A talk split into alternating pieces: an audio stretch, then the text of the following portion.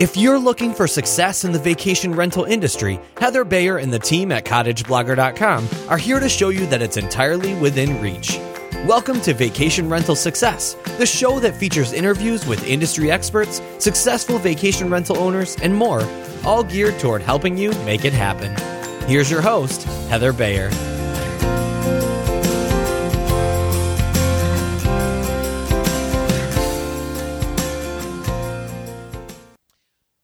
Hello. This is uh, another episode of Vacation Rental Success Podcast, and I'm your host, Heather Bayer. Lovely to be with you once again.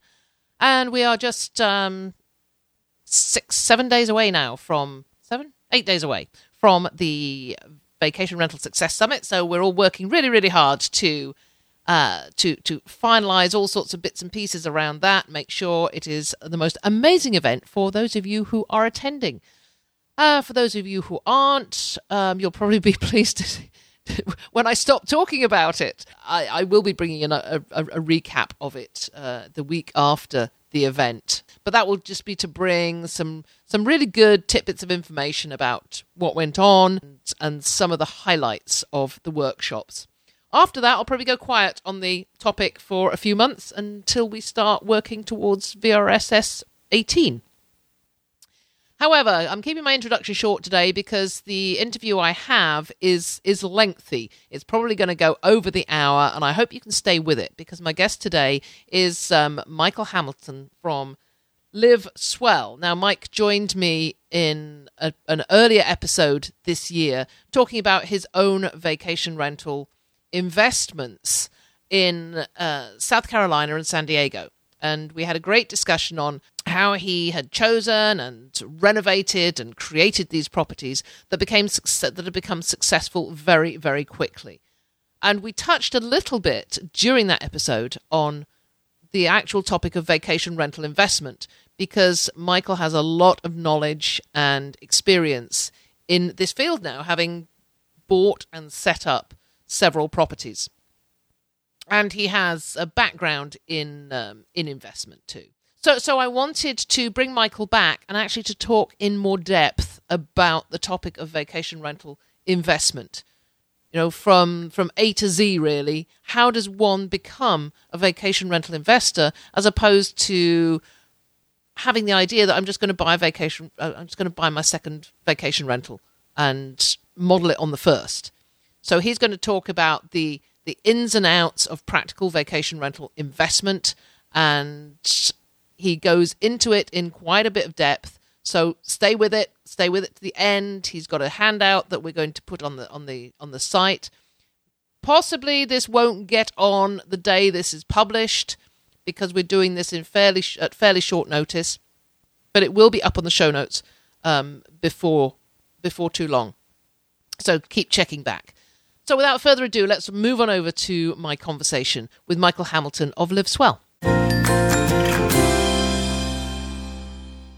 Well, it's a warm welcome to Michael Hamilton, and thank you very much, Michael, for joining us again for, I was going to call it part two of our podcast about um, vacation rental in- investment, but in fact, your first one was more of an exploration of your own properties. So this is something new, and I'm really excited about it as we introduce vacation rental investment to our audience. Welcome back. Well, thank you for having me back, Heather, um, for the second time, and and uh, you know, hopefully, as as we progress, we'll uh, we'll see some more podcasts on some some more topics. Personally, I'm really excited about this topic and to present some of the insights that I've learned along my journey uh, it's been really impactful for me, and it's changed the trajectory of my life. Um, and and for people that are close to me because they've also been in, uh, able to experience some of those results. And the other thing I wanted to say too, Heather, is um, I'm really excited to go to this uh, the Toronto event, the Vacation Rental Summit, and I'm excited to meet you know other investors and and to um, you know be in a, be in a mastermind group of people that can help each other um, continually grow and develop as investors and and you know vacation rental owners. Uh, that's that's interesting. You should say that because in my opening keynote, I'm actually talking about you know doing what what you should be doing after the event. You know, don't just go and go away all motivated with lots of notes and then don't do anything about it afterwards. And forming a mastermind is one of the things I'm going to suggest. So, you know, to, to, to, not just masterminding at the event, but going away with connections with people that you can actually work together with after the event. So, so this is all going to be exciting, sort of um, onwards and upwards um, post Vacation Rental Success Summit. So, can't wait to meet you there. Um, it was really interesting. You know, one one of the reasons I, I really wanted to have you back is that your first episode, which was talking generally about your own properties, the the properties that you'd personally invested in, uh, has had one of the highest download rates this year. People are really interested in in this whole topic because it's it's as though they're they're going away from yeah I'll just buy a vacation home and I'll rent it out to actually doing some more strategic planning towards not just the first one but maybe more after that. So I had I, I did have questions from quite a few listeners about taking this to the next level, which is what we're going to do today. I mean, let's go back to basics. But what is an investor? How would you class somebody as an investor rather than somebody who's just bought a second home? An investor in my mind is somebody that is is seeking a return, you know, some sort of financial gain from an opportunity. Um, so somebody that's in, investing in a second home, yes, they're buying a piece of property, but they're also looking to um, have some personal enjoyment out of that as well. Uh, but the investor specifically goes in with the um, the idea of making money. I, am sure you've seen that show Shark Tank. I think in um, Canada, Heather, they call it Dragon's Den. But on the U.S. version, there's a guy named Mr. Wonderful, and he's Canadian. He is, and he and, and, and he is possibly possibly going to be the leader of the Conservative Party in the next couple of weeks. Okay, so we got some exciting times going yes, on there. Yes, well, that, that, that, this this could invite all sorts of stuff from what I just said. But he is a, he is a leading contender in the Conservative leadership uh, race. So, yeah, very very interesting. You know, we, we we talked before the show and said interesting times, uh-huh. definitely. But yes, yeah. we do get Shark Tank over here, and um, and Mr. Wonderful is uh, yeah he he's he's very well known in Canada. So if you've ever seen him, and I mean, not everybody that goes on that show, they get the financing, the funding that they're seeking. But essentially, the framework of that show is somebody has a business opportunity and they're presenting it to an investor, Mr. Wonderful, who has the capability, the financial capability to make that investment. Now, for him, what he has to see, he has to see the value. Um, he has to see the um, the ability for the entrepreneur, the investor, to make money because the more money the entrepreneur, the investor makes, that reduces his risk as um, the financial backing partner. And a lot of times too, he's he could he could be pretty critical of people on that show. And you know what it is for their own growth because at the end of the day, if they don't know their numbers, they don't know their business. And how does an investor put out money um, to a scenario knowing that it's that it's not structurally safe uh, and expect to get a return? So he's very clear on that show that hey, look, I'm an investor. If I can't find a way to make money somehow, um, I'm out. Uh, because if he can't make money, how can he afford to make further investments and and, and do those sorts of things? So um, that's how I would describe an investor. But we're also in interesting times too, because the really cool thing about owning a second home is, well, if you take a couple personal weeks uh, for your use, uh, you might be able to achieve a similar result or the same result if you just approach it from uh, an investor's perspective and, and, and, and go at it that way. You're talking about an investor's perspective. Does, does the term investor apply to everybody, or are there different types? Is there a, is there a definition of, of types of investor? Yes, I, I, think it is important to define the type of investor that you are. Uh, but before I go ahead and I answer that question, I, I have a little bit of a disclaimer that I want to put out here. Number one, I'm still learning. I'm not perfect. And in this podcast, I'm going to be talking about perspectives and how people think. Uh, for example, how do consumers think? How do amateur investors think? And how do professional investors? How do they think, act, and make decisions around two key areas of their life, their time and their money? And I want to be very, very clear here. It's not wrong or right to think or approach the business, the vacation rental business in a certain way. So if I challenge somebody's beliefs or if something that I present is opposite the way that somebody listening to this podcast thinks. It's not personal. It's simply another way of thinking. But if we can think another way, it can lead to a different result. Uh, basically, what do I want to impress upon folks here in this podcast is if we can think and we can act and we can make decisions like professional investors, like Mr. Wonderful, well, then we're more likely to get results like Mr. Wonderful has.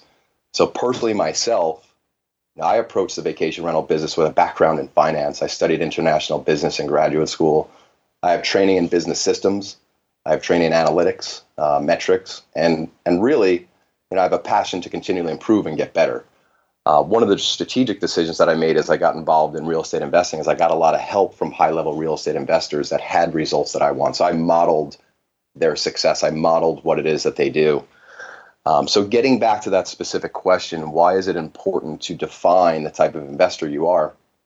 Look, at the end of the day, it's important to understand your strengths and your weaknesses in whatever endeavor it is that you, you go forward in, especially in real estate investing, because it's a business where people can make a lot of money, but they can also lose a lot of, lot of money. So if you really define what your goals are in investing in a vacation rental property um, from the outset, you're going to be better off. So let me give some examples of this. You know, there's some people that are looking for their first vacation rental that they can also enjoy and spend time at. Right? They're they're kind of doing that that uh, hybrid model where, hey, look, I really love this area. I want to spend time there, but I also want to make an investment. You have other people, this is more like myself, that are looking to build a boutique brand uh, and grow our, our units and, and scale our business. Um, there's some people that want a seamless, a turnkey vacation rental. And what I mean by that is that it's basically they can start using it after the day that they buy it. There's no renovation work, there's no improvement. It's basically rental ready. They might even buy it furnished. They might even buy it with an inventory system and, and all these things in it. You know, if, if somebody is open to taking on a renovation project, this is an area where we can add more value. Well, there's lots of different types of renovation projects. We got to ask ourselves, well, how how large of a, an investment project am I comfortable with, or a renovation project? A twenty thousand dollar project is twenty thousand dollars in a renovation goes really quick. Is it a fifty thousand dollars project, or is it a hundred thousand dollar plus renovation? Um, another thing to consider as well is this a long term investment or is it a short term investment? What timeline are you looking at? Is this something that we want to leave to our children as a legacy after we pass? How do we plan to finance the investment? And, and really, what type of return are you seeking if that's your goal? Is it cash flow? Am I looking for cash flow? Or am I looking for equity? So, you know, asking yourself these types of questions is going to help you know and understand your goals, which property types you can start to work with, uh, your investment timeline, and which properties are also within your skill sets and your current capabilities. Because uh, again, in real estate investing, if we get in over our head into a project that we're not, uh, we don't have the skill the skill sets developed yet, we might be getting in over our head. And in real estate, there's a big difference between uh, scraping your knee and and cutting your you know cutting your leg off. Mm-hmm. Um, to use kind of a, a weird analogy there. One of the most important things to do during this exploration of what type of investor am I is to really evaluate your money mindset. So really evaluate your money mindset. And, and what I mean by that, it's your perspective of how you think about money. Consumers and amateur real estate investors, they're often very puzzled as to some of the mindset shifts as they get more involved with investing and talk to other investors. So whether you're on your first investment or planning to build a, a larger portfolio, again, my feeling is that you're going to find uh, better results if you can think and act and make decisions like a professional investor. So I'm going to say this again: it's not wrong or right um, to think a different way, but it will lead to different outcomes. So if it's okay with you, Heather, what I wanted to do is just take a take a moment here and introduce some of these examples of how does an invest, uh, how does an amateur investor think or a consumer, and how does a professional investor um, think? And I'll and I'll mention like five little ones. Is that okay? That that's absolutely fine because you know I'm I'm sort of thinking back to to my journey um, over the past coming up on 18 years now, 19 years and starting very much in what I think was probably the amateur area. Um, and it probably taken me 18 years to where I get to get where I am now. And so, so yes, I'd love to hear what uh, what what you have to say about that. Um, yeah. help, help people get there a lot quicker than I did. Uh, some of my folks that are near and dear to me in my life, they've um, shared with me some of these what they, you know sometimes they're referred to as secrets of the wealthy. Um, and this is, again, these are these perspectives. So it's not wrong or right, it's just how somebody thinks, but it will lead to different results. Um, so consumers, they focus on cost. Investors focus on return. It doesn't matter what it costs to an investor. What matters is there a great return? Can I make money? right? You know, a lot of times consumers are like, well, well, that costs too much. Well, it's not about what it costs; it's about well, what can it do for me. Um, another you know mindset shift. Um, some consumers we see, not all of them, um, they fear debt. They, you know, they don't want to use debt. All debt is bad. Well, um, there's good debt and there's bad debt. Um, you know, I believe if debt is used wisely, it's an accelerator of wealth. Um, there's some really interesting things and, and, and times right now as well. Um, debt on real estate is, is some of the cheapest that, that I've ever seen in my lifetime, that maybe I'll ever see in my lifetime. You know, if we finance a property with a 30 year fix, that's what we can do in the US. I know your loan products are a little bit different in, in Canada there, Heather. Mm-hmm. Um, and we lock it in at 3.5%. Well, the other guy's stuck with it for, for 30 years. Um, to be able to lock in um, good debt, um, you know, you have to understand you're not paying for it. It's your tenants, it's your renters that are paying for that debt, and they're also reducing uh, the debt as well. They're they're taking care of the debt reduction. So um, it's an it's a necessity uh, for a professional real investor to be open to using debt. And you know, I would say this too. I mean, there's probably some people that are listening to this call. You might have a couple million dollars in your bank account. Um, if you invest all that money, right, you're going to be making a return to get some cash flow back. But how do you make your next investment if you don't have the cash in the bank? It's something that we have to be open to. Um, and, and with credit and debt comes responsibility. So that's why I say it has to be used wisely. Um, investors, you know, this is another point here, they view money as a tool and they let it go. That's the first rule of real estate investing. We've got to be able to let it go. But We got to be able to let it go confidently. A lot of consumers, um, they hem and they haw. They fear investing money. They save it. You know, fear is just not knowing the outcome. Confidence is knowing the outcome. We come be, we can become more confident by getting more educated in some of these investing principles. Uh, another point here: consumers, amateur investors, they trade time for money. Professional investors put money to work from them. I'll give an example of this. If you're managing your own properties and still trading some of your time for money, and you're actively involved in the business, that's an example of trading time for money. For an investor, their business, their investment should still run with or without them present. The wheels don't fall off if um, you know uh, they can't get to the phone. They have a process, a system in place to keep things moving forward. And you know, the last point that I'll mention here is that you know investors really they understand the power of compound interest. They understand how to grow money, and they understand leverage not just in terms of credit and financing, but in other resources. They understand how to leverage time. They understand they think about their time differently as well. So, to sum all of this up, I think after we've defined what type of investor we are, right, our goals, uh, we've evaluated our money mindset. The next step is to really start with the end in mind. And anybody that reads professional development books, business books, you're going to hear that concept. And it doesn't matter if our goals are in the short term or in the long term. We want to begin with that end in mind. And, and the best entrepreneurs, investors, business people, they work backwards. They begin with that end goal and then they plan and assemble the resources that are required to execute a specific investment opportunity.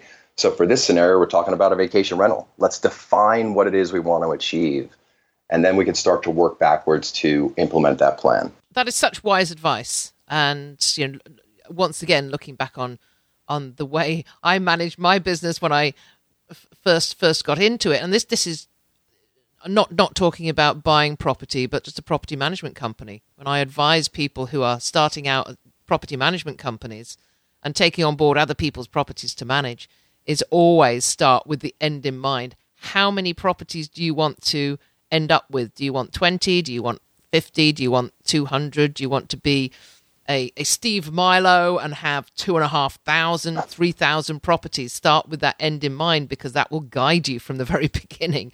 And if you don't, you end up like like I mean we did. We we ended up with with reservation systems that couldn't cope with the uh, with growth. So right. so that's just you know sort of another another side of it. Um, but yes, in in anything like this, knowing what the outcomes what outcomes you desire is is just so important. And I think a lot of people go into it just, you know, it's it's the here and now. Um, immediate gratification, lots of emotion, uh, lots of emotion involved, and not looking at the long term. Yeah, unfortunately, that's the not everybody, but uh, there's a lot of people in our society that want an instant gratification, and um, it's going to be very, very difficult to approach investing with an instant gratification type mindset.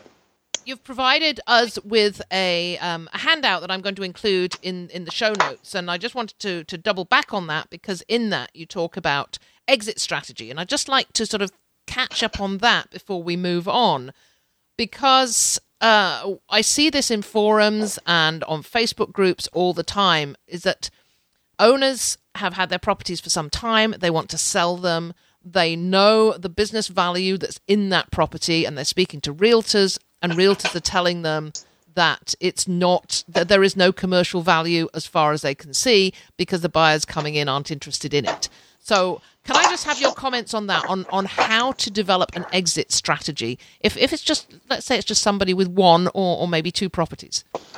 Sure. So I, I think some of the best thing that we can do is upfront. Again, is is um, uh, we're going to make our money on, on, a real estate project when we buy. Um, you, will hear this in different asset classes. You'll hear Warren Buffett talk about it. You know, he's a value investor. He buys undervalued. Um, so the better job that we can do buying up front is going to reduce our risk and allow us uh, more flexible exit strategies on the back end. Um, so the most common exit strategy out of a vacation rental property is going to be to sell it. Um, we could sell it to another vacation rental owner. We could sell it to a retail buyer. Um, if if we do have a system set up, uh, a revenue stream that's there, uh, that might not be valuable to a retail buyer, uh, but that could be valuable to somebody like me. That could be valuable to somebody like Heather. It might not be valuable to a realtor if they're not investing. Uh, and they don't really understand how commercial assets are valued. Uh, commercial buildings are, are valued much differently than than residential property. Residential property is valued off of the comparable approach, meaning okay, we look at a neighborhood, how many beds, how many baths, does it look like it's in the same condition? Uh, we're going to go off of that. Commercial assets are valued based upon the income that they produce, and this is very interesting because as vacation rental owners, we're dealing with a lot of the same numbers. You know, we have a lot of operational expenses and we have revenue. So at the end of the day what we earn is our net operating income, and that's the difference between our gross revenues and all of our operational expenses. It's the same thing with a commercial building. Now, with a commercial building, the way it's valued, though, is if we can increase the net operational income, we're not only increasing the net operational income, we're improving our, our, our efficiencies and making more money to our bottom line, our profit, we're also increasing the building value. Um, so that's a very, very important distinction between residential real estate and commercial real estate is to under, understand how it's value valuation process. Um, some realtors aren't really aware of this, but there are loan products and lenders out there where yes, one rental property, and I've invested in traditional rental properties as well, so I'm going to apply this to vacation rentals. I haven't done this yet in vacation rentals, but my feeling is that that we should be able to. Um, when you're you have a lot of risk with one property because if you have a vacancy, well, you're responsible for all the expenses. So a commercial lender isn't really, uh, they see it as too risky. So the less units that somebody has, the more risky a, a project is. The more units you have, now you can start to forecast vacancy. You can start to get a really good look at uh, what the income, the expenses are going to be at over time. So if we have a portfolio with multiple multiple properties, let's say 10, 20 properties, that portfolio, even though they're individual units, the overall portfolio behaves more like an apartment complex, and it behaves more like an apartment houses. So there are lenders out there I know in the United States that will take residential rental properties, single family residential rental properties, if we have enough of them, and they will wrap those into a commercial loan. And that's beneficial for somebody if they're using their personal credit to buy properties because if we can wrap in a commercial loan now, all those properties under one loan product, now we start to open up our our personal credit to more acquisitions and things like that. So, um, in terms of the exit strategy, again, it's just going to be the better job that we can do on the buy up front means that we can we don't have to squeeze the last dollar out of it, and so we can be more nimble and flexible on the on the contract sales price on the back end. Um, if we set up a really good system, it's going to be again valuable. It's going to be valuable to me. It's going to be valuable to a Heather Bayer that's looking to um, increase her assets as well. So if the numbers make sense, yeah, I want I would want to jump on one of those projects. Maybe not a retail buyer. So um, I hope that answers that question. Where where do where do you find these buyers? This is a question I, I see asked over and over again. You're selling a property. You've got ten years of solid business in it. How do you find a buyer for it? Sure. So, um, yeah, I, I think um, it's just going to be strategic in how you approach this. It's like anything. So I'm I'm going to spitball off of this because I'm just thinking out loud here. Sure. Um, you know, there's realtors that I've personally worked with.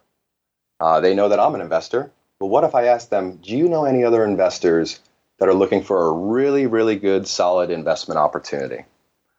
Um, we could market our properties. Uh, you, could, you, could, leverage free marketing. Uh, there's people looking for um, vacation rental opportunities, off-market opportunities on Craigslist. There's people looking on Facebook.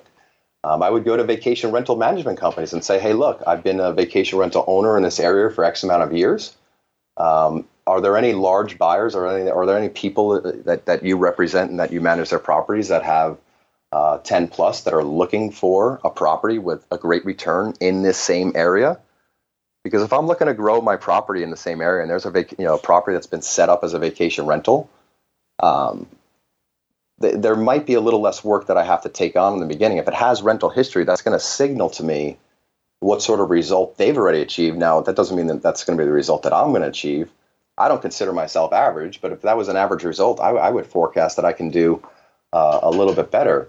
Uh, so it's just there's people there's there's people buying specific types of properties. For example, you know we were just talking about commercial. Not everybody's qualified and knows how to buy commercial properties. But if I'm selling a commercial asset, I have to be able to know where to find those buyers.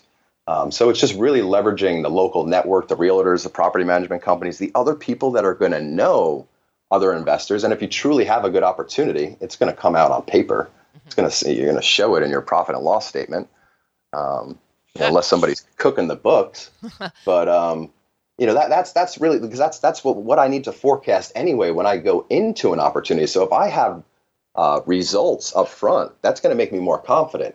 And a lot of times when you're looking at commercial opportunities, and personally, I'm not invested in commercial but I've started to look at them and I understand them and, and, and I'm prepared to take advantage of them. That's going to be one of my next investments. Uh, but I, I would love to see the, the past income history. That's going to make me more confident the more information I have. That's a great answer, Michael. Um, I, I think I, th- I, think sometimes that when, when people are in that situation of, of starting to think of their exit strategy, they're thinking in too narrow uh, narrow terms, narrow traditional terms. But you came up with some really good tips there on. So so thanks for that. So what are the basics um, that investors in vacation rentals actually need to know? So this is a great question, and my feeling is going to be that the basics somebody looking to invest in a vacation rental is pretty much the same that any any traditional real estate investor is going to need to know. Um, you know, I, I, mentioned this whether we're on our first one, um, we're on our on our second one, we're on our tenth one, our twentieth one. I really believe that if, if you think and act and make those decisions again, like professional investors, you're going to get closer to results. You're going to do it uh, quicker. Once we develop that, the second most critical thing for any real estate opportunity, I don't care if you're buying a mobile home, if you're buying a commercial building, if you're lending on a deal, if it's a fix and flip, you have to learn how to evaluate a real estate opportunity. And that requires basic financial modeling. Now, sometimes when I say, I say that to people, they get, they get a little like weirded out. It's like, it's not that complex. It's just math.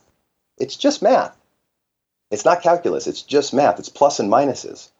Uh, but we need to know all of the numbers. Uh, we need to have a basic understanding of how to appraise a property.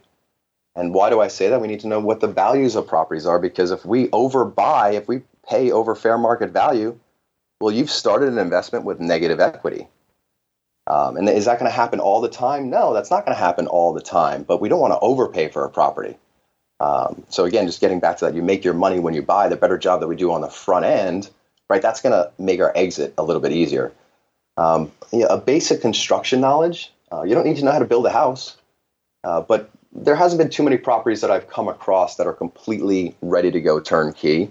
Uh, we're going to have to know how to deal with handymen and, and, and tradesmen and, and, and, things like that. Um, and, and the other one here, too, is, and this goes back to the last question, is you have to have an understanding of the rental revenue potential of the property.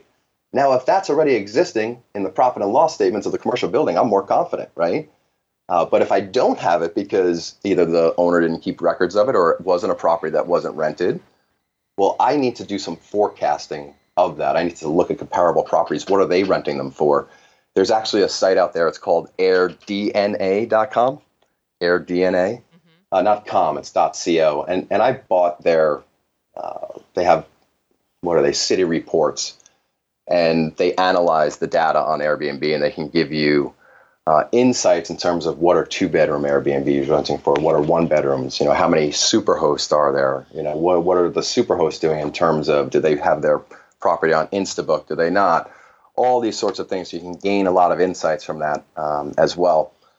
Uh, the third one here is going to be really learning how to protect your assets and structure your entities. You know, we start getting involved in real estate investing um, one of the things that makes me a little bit uneasy is whenever I hear somebody leaves a property in their personal name, because that could pre- present a lot of liability risks. Um, so I've learned a lot about that and how to structure assets and, and deed them to trust and, and then you know, have um, business entities take them over. Uh, number four is going to be understand your, your financing options and how to structure a deal. Um, there's lots of creative financing and deal structuring options. You know, most people uh, you know, out there think, hey, look, I'm going to buy a vacation rental. I got to go to the bank and get a mortgage. Uh, probably for most opportunities, yes. And and uh, like I was mentioned before, there's no better product out there that I know of right now than a 30-year fixed uh, because of where the interest rates are uh, to finance a property. But there's other options. There's owner financing, which I think in Canada you guys call a vendor take back. Um, you know, there's leveraging other assets. There's buying a property cash. There's using private equity. Going back to Shark Tank, you could raise money and buy a property. Um, you know, if, if th- that business opportunity is attractive enough to the investor. Uh, another tip here, you know, if if our goal, and this is not everybody, if our goal is to scale and have a portfolio of properties, we talked about this on the last podcast. We must understand and be open to the concept of a systems dependent business. This way, we don't get stuck working in the business as a technician and we can continue to work on the business to improve and grow it. People that get stuck in the business, and I see this on forums all the time with Airbnb, you know, got my 10th bad review, or oh, this isn't becoming worth it, or because they're getting stuck in the business. They suffer from burnout. And, and, and unfortunately, some of these folks, they get out of the industry altogether. So the real key is to get educated, learn how to work smarter, and acquire more assets if, if that's the growth that we're going for. Uh, I might have mentioned this some some point in the beginning, but I had another aside on this uh, for this particular question. You know, successful investors, business people, they model their processes and their businesses from other successful businesses. You, you don't have to be a, a one man show. Um, if we find somebody or something that has the result that we want, uh, for example, Heather Bayer, you've had results that I've desired. I've bought uh, your NLP book. Well, I wanted to implement that. I didn't go try to figure it out on my own. I modeled that from you. Um, you know, they, you know, successful people they recognize that reinventing the wheel is more time consuming and costly than copying and modeling success. Success leaves clues.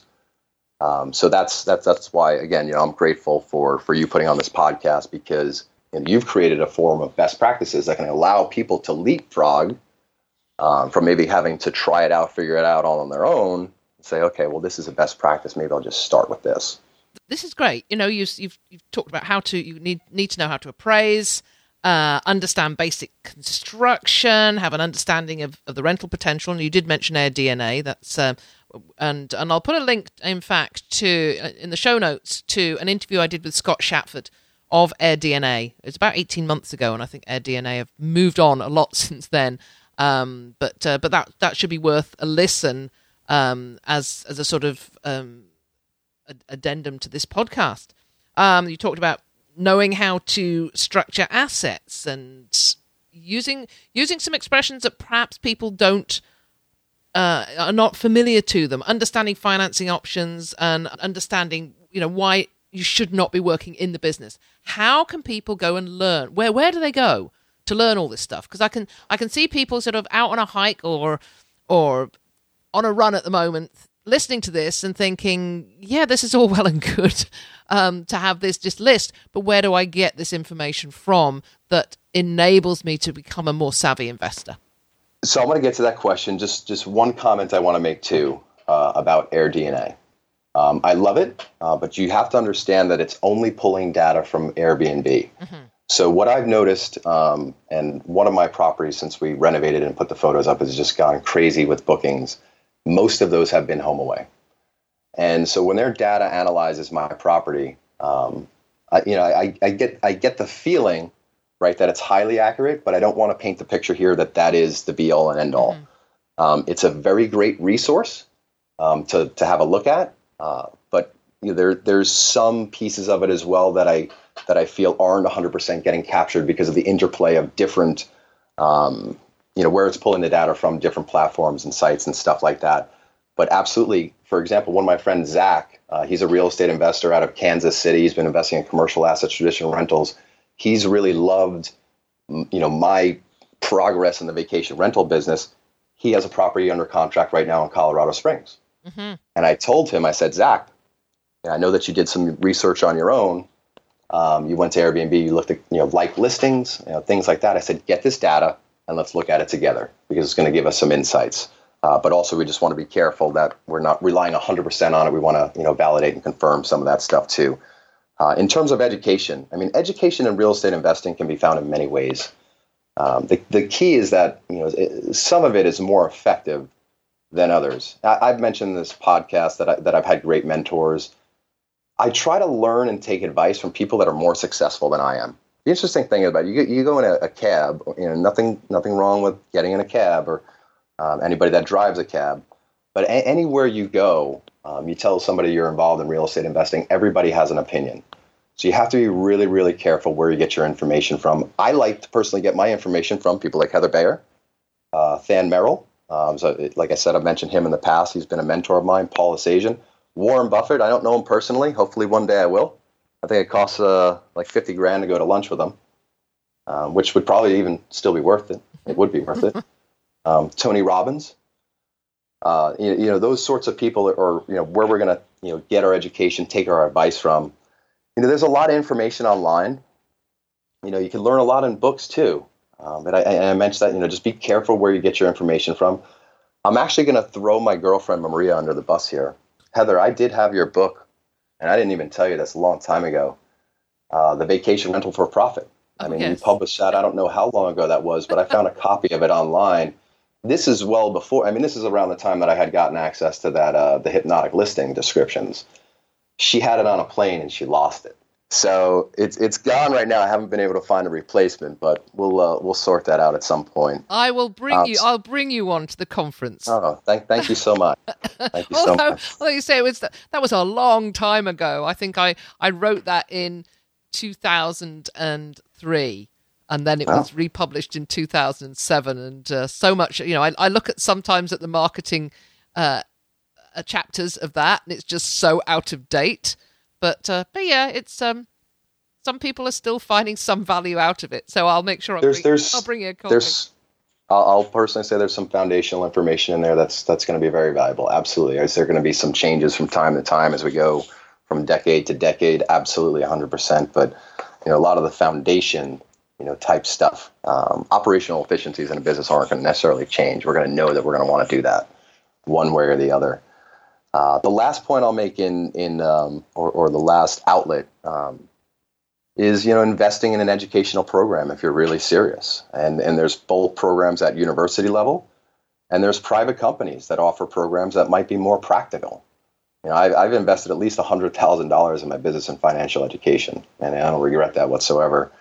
Um, I've mentioned Fortune Builders before. I've been a student of theirs in their mastery program, and that's where I've gotten most of my education. And, and, like I said in the first podcast, I'm very grateful for them because they they were the first ones to introduce me to the opportunity in real estate investing and to really coach me on financial literacy. A lot of this stuff that I'm sitting here telling you today, it's not my information. Um, you know, I'm not taking credit for it all. Uh, I just had you know people that showed me information, and, and it's been really impactful. And so a quote that goes along, you know, with this, it, it would be uh, appropriate here. The most valuable piece of real estate is the six inches between your two between your two ears. So I'll say that again. The most valuable piece of real estate is the six inches between your two ears. It's your brain. You know, the the the the, the sharper your brain is, uh, the more you know, um, the more nimble, the faster you're going to be, the more opportunities that you're going to have.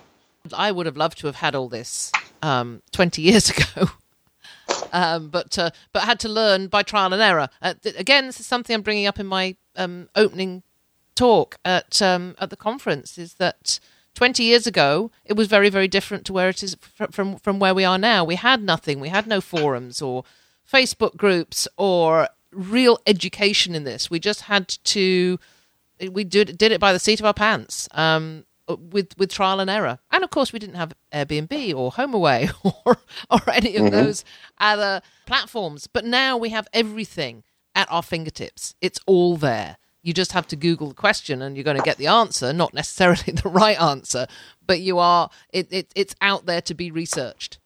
So so let's just sort of try and uh, bring all this together, everything that we talked about together. Uh, can you can you give the listeners some advice on what the basic elements would be of their their starter vacation rental investment plan? So, Heather, when you first asked me to do this podcast, um, you also asked me to put together, um, you know, something that you know the basic elements of a vacation res- uh, investment plan that we could um, give to the listeners as as a download here. And um, you know, I, I, took a I took a you know a fair amount of time with that document, and I think it was really smart um, to put out there. And uh, what I'm going to do is I'm going to go over those points in just a little bit more detail here. Um, so you can understand some of the points that we've already talked about on this call. They might come up again, and I just might, you know, uh, apply a little bit more clarity to them or expand upon them a little bit more. Uh, the first part in there is is, is going to be uh, as, as we get real estate specific here, real estate investing specific, is to gain intimate market knowledge. Gain intimate market knowledge. What's also known as a pulse on your market. And why do we say that? We want to pulse on our market so that we can make decisions quickly in the location that you desire. Speed and intimate market knowledge, location knowledge, are competitive advantages. I want to say that again. Speed is a competitive advantage. The more knowledgeable you are about your marketplace and identifying a good real estate opportunity, you're going to be able to make an educated decision quickly to lock it up before another investor does. And what I mean by lock it up, that's an industry term for investors. You know, you ever hear somebody say like, "Oh, I, you know, I, I got a great opportunity, I got a great deal, we got a verbal agreement." You know, somebody can come right in under that and put a contract on the property, and your verbal agreement is gone and out the window. Um, locking it up refers to the fact that you have a signed purchase and sale agreement from the seller, from the buyer. You have a closing date, and you've also exchanged an earnest money deposit that is locking up an opportunity. And sometimes people feel like, oh, well, if I lock up an opportunity, I've committed the deal.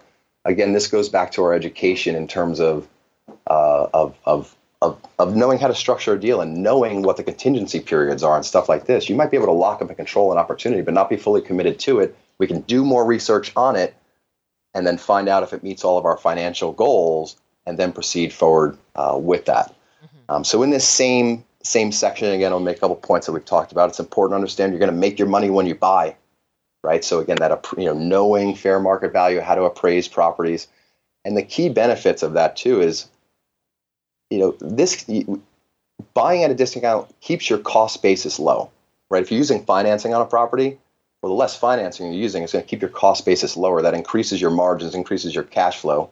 Number two, it reduces your dis, uh, your your disc, your risk.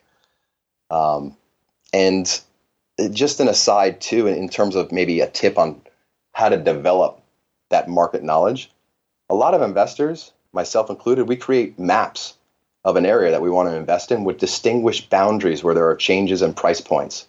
A local zoning map may help too. The second point that you're going to find on this um, this document is to create a formal financial analysis, a projection of the real estate opportunity. And this is something that we've talked about already on the call, and it's and it's really being able to forecast all the investment inflows and outflows over time. So if we're doing that with a property that doesn't have established history, we're going to have to start it anew. But if it does have established history, that's going to help us along, right? We're going to have to know the acquisition, the repairs, the furnishing, the supplies, the replacement stuff. Uh, I want to get those amenity, the amenities, the bikes, grill, picnic table. You know, all of those things have to go in there. Um, personally, myself, uh, and Maria, my girlfriend, we have developed valuable tools and resources to do this quickly. Uh, we, we use an Excel sheet. We develop an Excel sheet. We just pop in a few different numbers. Great. This is going to show us, you know, in a, in a very uh, time sensitive uh, period, you know, are we looking at something that smells or looks and smells like an opportunity that we want to uh, proceed forward with? Uh, the metrics that we look at when we're evaluating real estate opportunities, we're looking at the internal rate of return. Uh, we're looking at the cash flow. We're also looking at do I have the ability to create equity? Well, we do that instantly if we buy at a discount. You're buying the property with equity in it. You're already increasing your net worth if you're able to do that. Um, can you renovate it? Can you expand it to add value to the property? Not only add value to the property, you add value to your rental price point as well. Um, or is it a scenario like the, the property that I just, uh, the most recent property I bought in the Outer Banks? Um, we're renovating it now, but long term, we're looking at it on a timeline of five to 10 years, is a demolish and a rebuild. It's four lots back from the ocean. It's a smaller 1950s bungalow uh, that we're renovating and we're making it beautiful. It's, it's going to be stunning when it's done. Uh, but over the long term, the real value, the upside potential when we saw that was we knew we were just buying the property for the land value. And that over time, if we, uh, we, we get the right plan in place to build a larger property, we're going to get an ocean view. We can um, potentially uh, look at that opportunity to put in a mother-in-law suite. So maybe in the in the, the less demand types of year, we can because um, in the Outer Banks you're not allowed to you know take a, a, property that's zoned for a single family and make it make it a two family, but we can circumvent that by doing a um, a mother-in-law suite. And uh, during the summer months, we could rent the whole thing, and then in the slower times of the year where you have less people, uh, parties and groups, now we can take the property and actually rent it to two different groups at the same time. Um, so those are some cool things there. In the last podcast, too, you talked about emotions, and I found a Warren Buffett quote about this. And he says, if you can't control your emotions, you can't control your money. And I told you that I always have somebody else look over my opportunities and my deals. I don't, I don't go at it alone. But what a formal evaluation is going to do for you, if it's properly done, it's going to tell you if you're looking at a good opportunity. It's just math at the end of the day. Um, going back to financing options, I'm going to go into a little bit more financing options here so you can hear some things maybe that you're not aware of. Um, there's many ways and loan products to finance a good real estate opportunity. And, and being educated in this area is going to be critical to our acquisitions and scaling. The most obvious, as we've talked about already, are loan products. The traditional investment property loans uh, in the US, they require down payments of 20 to 25%. But there's also second home loans that are available in some areas that require lower down payments, typically in the 10% range, right? Um, so knowing that's a good thing. If you're if you currently own real estate, you might want to trade some of your real estate assets. Well, there's something called a 1031 exchange program, and it's designed to exchange the equity in one real estate asset to another, and we avoid paying a capital gains tax on that. Um, there's some other loan products that are out there as well. Some people are going to prefer to hey hey I want to buy it cash, right? Or they could liquidate an asset that they might have, um, or potentially borrowing against an asset. Well, maybe I have a home in Canada, it's free and clear. I take an equity line of credit on it, and I can go pursue an investment property um, with that line of credit, and you know, essentially, I'm offering cash. What we recommend is that you, know, you check with your local banks in your area you're looking to buy to see what loan programs they offer. Um, people that are looking for investment properties in that area because they're really familiar with the investments in that area. And some and a lot of times not sometimes a lot of times they're a lot more flexible than larger banks if you're going to go that route. Um, kind of talked about this touched on a little bit creative financing and deal structuring.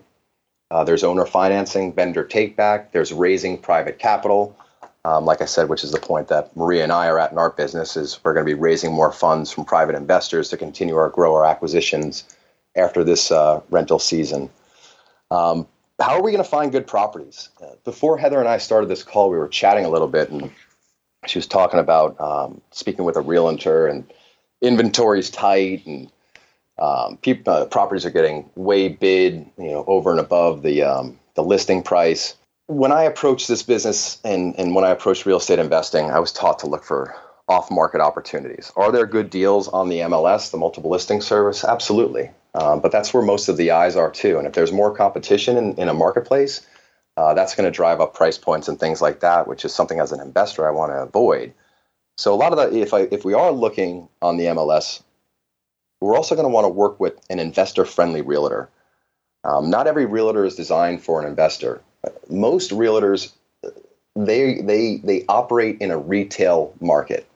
Um, as an investor, you know, I try to focus on working in a wholesale market where I'm getting access to opportunities where the traditional buyer either doesn't want them or can't finance them.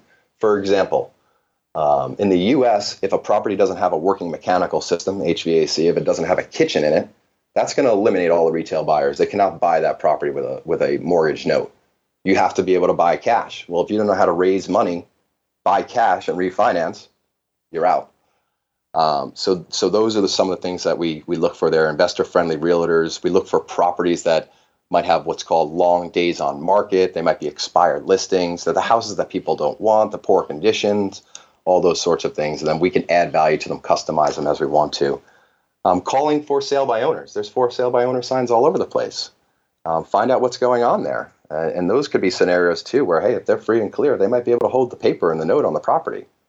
If you're just driving around the area that you like, you know, whether you're on vacation or whether you're ready to invest in that area, identify properties that you like. Maybe ones that are older, that not a lot of activity going on it. Whether we're in Canada or US, we can cross reference the tax bill and we can see where the tax bill is being sent. So if there's a property here in the Outer Banks, but the owner is in New York, I can find that information and now I can start to craft some marketing messages to that person to say, hey, look, I'm an investor in the Outer Banks.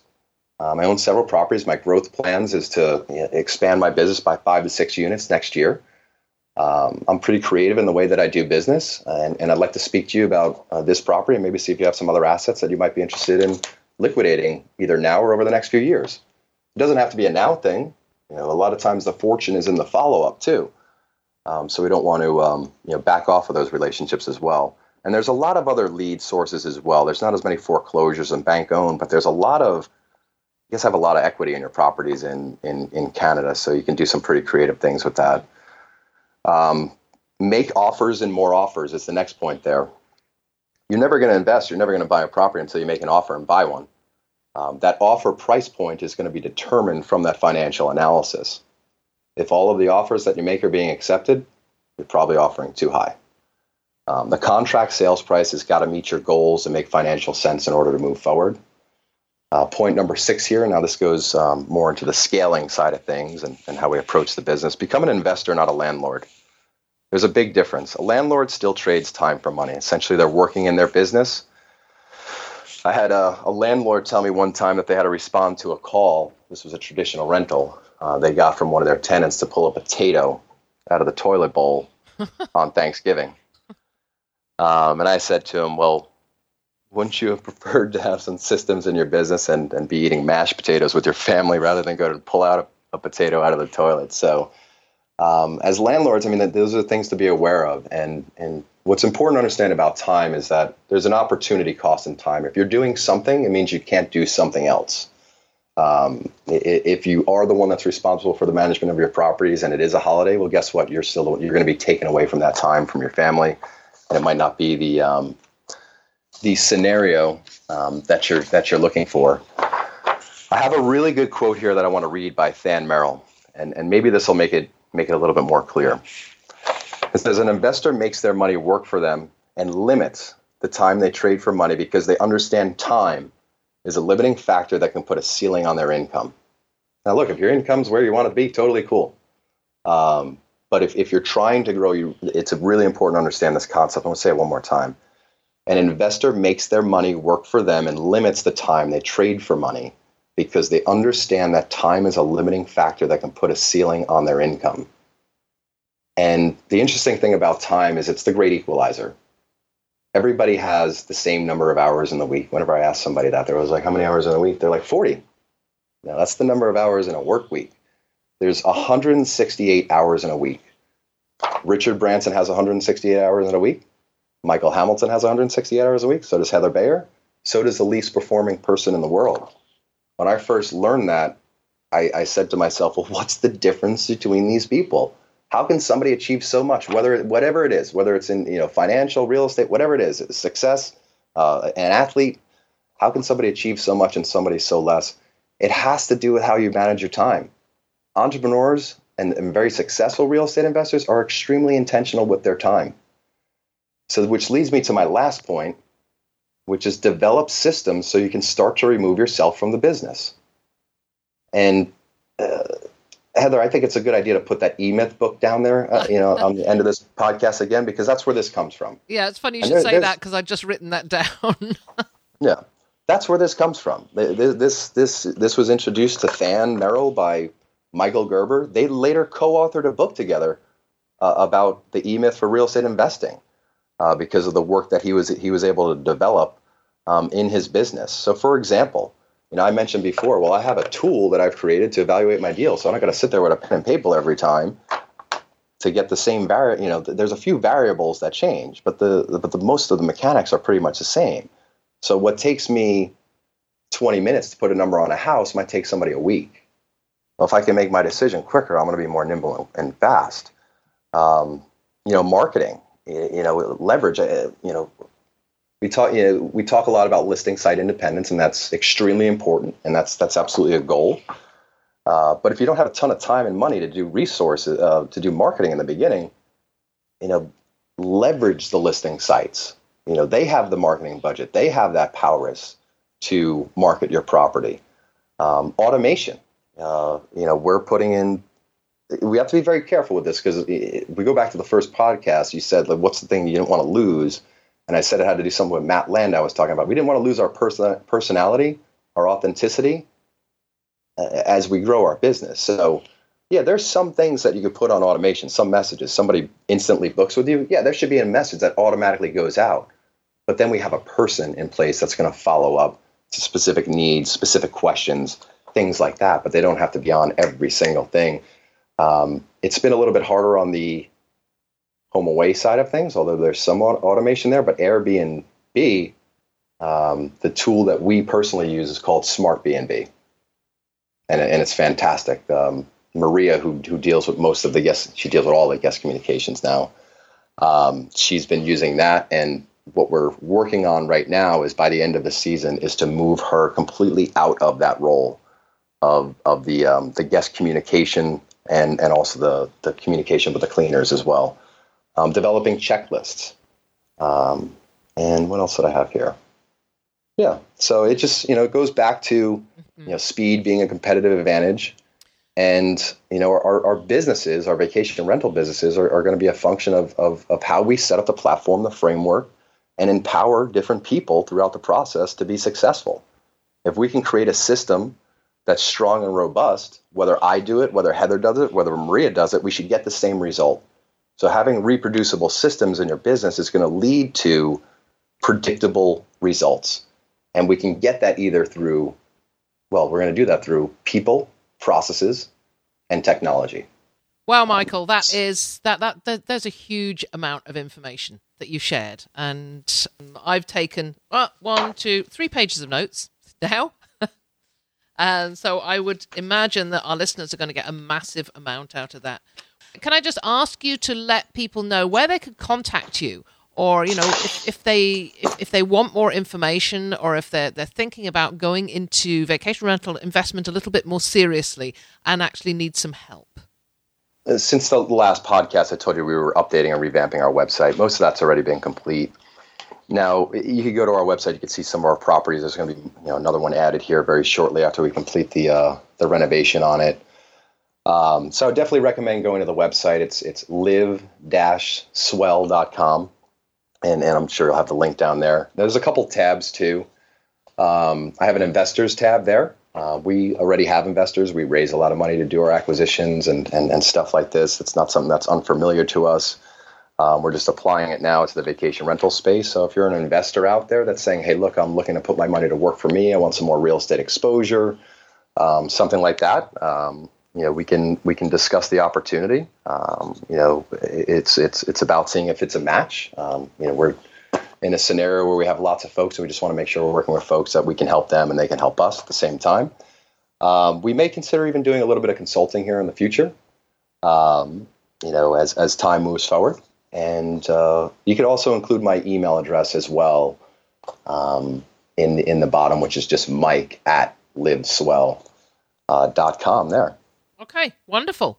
Well, I'll, I'll make sure all that is included in the show notes. Mike, I just want to take um, just want to thank you so much for, for, for taking the time and sharing all that with uh, with everybody. And I'll really look forward to meeting you face to face next week. Yeah, me too. Looking forward to it. So I'll see you uh, see you next week. Wow, that was a ton of information. Thank you so much, Michael, for sharing that with everybody. Uh, I am sure we are a lot wiser now on topics of investment and what is the difference between just you know a as you, as you said a, an amateur an amateur coming in and wanting to buy a property and rent it out to the investor who takes a more strategic approach to the whole business of uh, purchasing vacation rental for investment.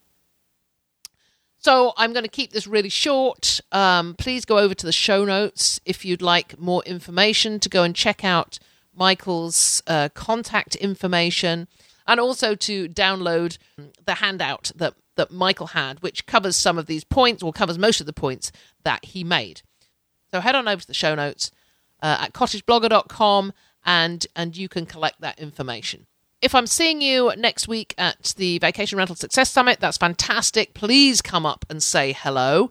I would be very disappointed if anybody who's out there listening who I haven't met so far doesn't come and introduce themselves. So whether it's uh, over over coffee, I'll be around um, in every coffee break.